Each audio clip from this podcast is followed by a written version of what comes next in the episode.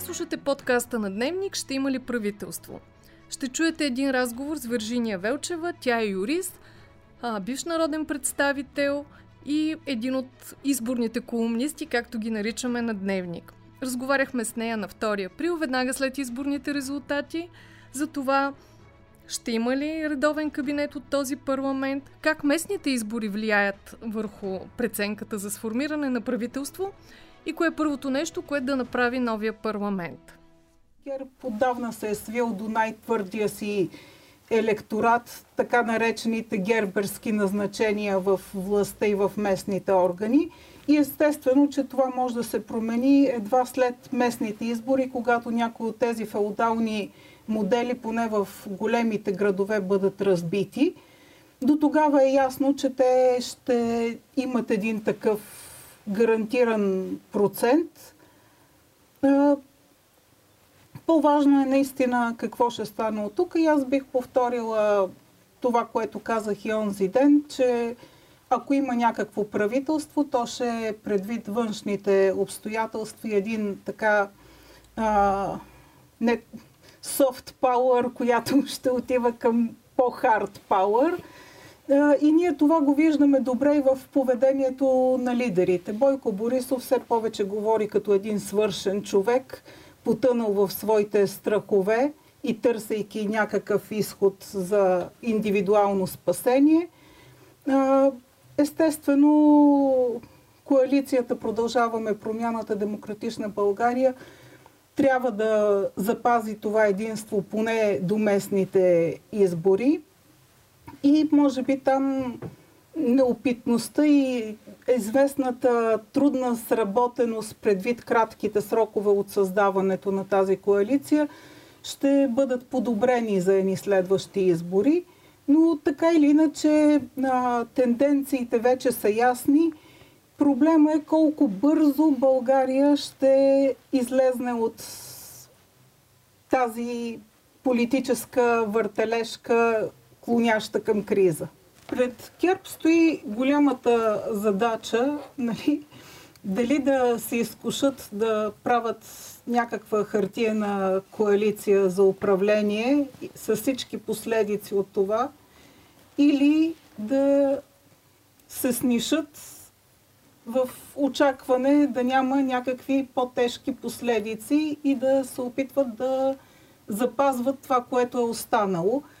И не знам, аз съдейки по поведението на Борисов, пак казвам, моето усещане е за един свършен човек и ми се струва, че по-скоро той ще търси някакво снишаване в опит за ограничаване на щетите лично за него. Естествено, може да се окаже, че не съм права. Но другото е, че и ДПС и ГЕРБ ще търсят все пак да останат в някакво, макар и на думи, евроатлантическо пространство.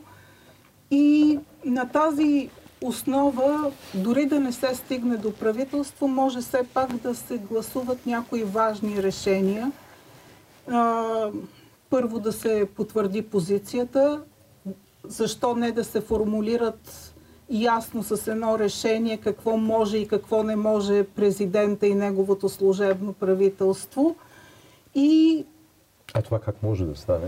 Ми може да стане с едно обикновено решение на Народното събрание, което да определи някакви граници на поведение. А не трябва ли да има да се... безконституционна промяна? Конституционната промяна има смисъл да се махне изобщо на служебното правителство.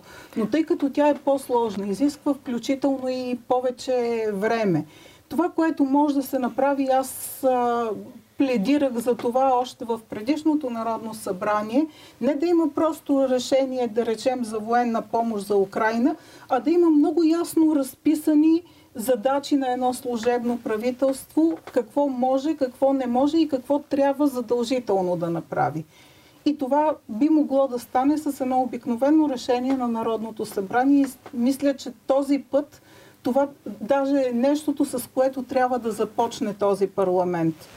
Защото това е една добра основа, все пак да се види може ли да се стигне до някакво съгласие за нещо по-съществено. А такова решение е само за Украина?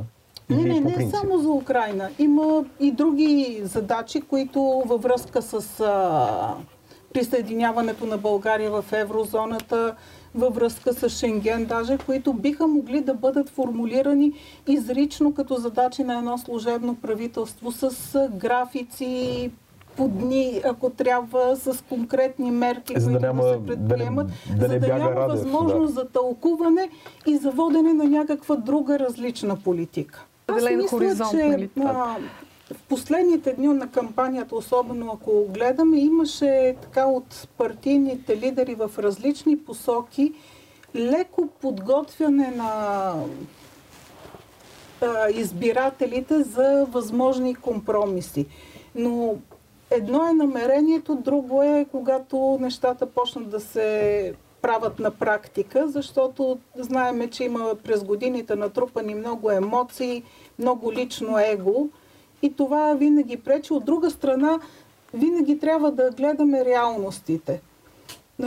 Колкото избори да правиме, е ясно, че докато най-малкото, както казах, този феодален модел по места не бъде разбит, това ще са резултатите. И може би по-умното е да се види дали не може все пак да се скалъпи някакво правителство, независимо как ще го наречеме, до местните избори, което да свърши 5, 6, 7 полезни неща, за които най-малкото в предизборните обещания сме чули достатъчно заявки. Естествено, че някакви радикални неща, като същинска съдебна реформа, не могат да станат, но има регулатори с изтекли срокове. Общо взето поведението на партиите се определя от подготовката за следващите избори. А, мисля, че може би е дошъл момента да се излезне и честно да се каже пред избирателите в някакъв времеви отрязък какво е възможно, какво не е възможно и да се насочат усилията към това. Защото а, аз мисля, че сега това, макар и минимално покачване на активността, беше защото хората видяха някаква надежда поне малко в правилната посока да се тръгне. И ако това не стане, макар и компромисно в рамките на възможното, мисля, че при едни следващи избори резултатите няма да са добри за никого. Точно по линия на евроатлантизма, мисля, че продължаваме промяната и демократична България могат да постигнат някакви резултати, дори да не успеят да съставят правителство, които да бъдат в тяхна полза и да бъдат един аргумент за запазване подкрепата на избирателите.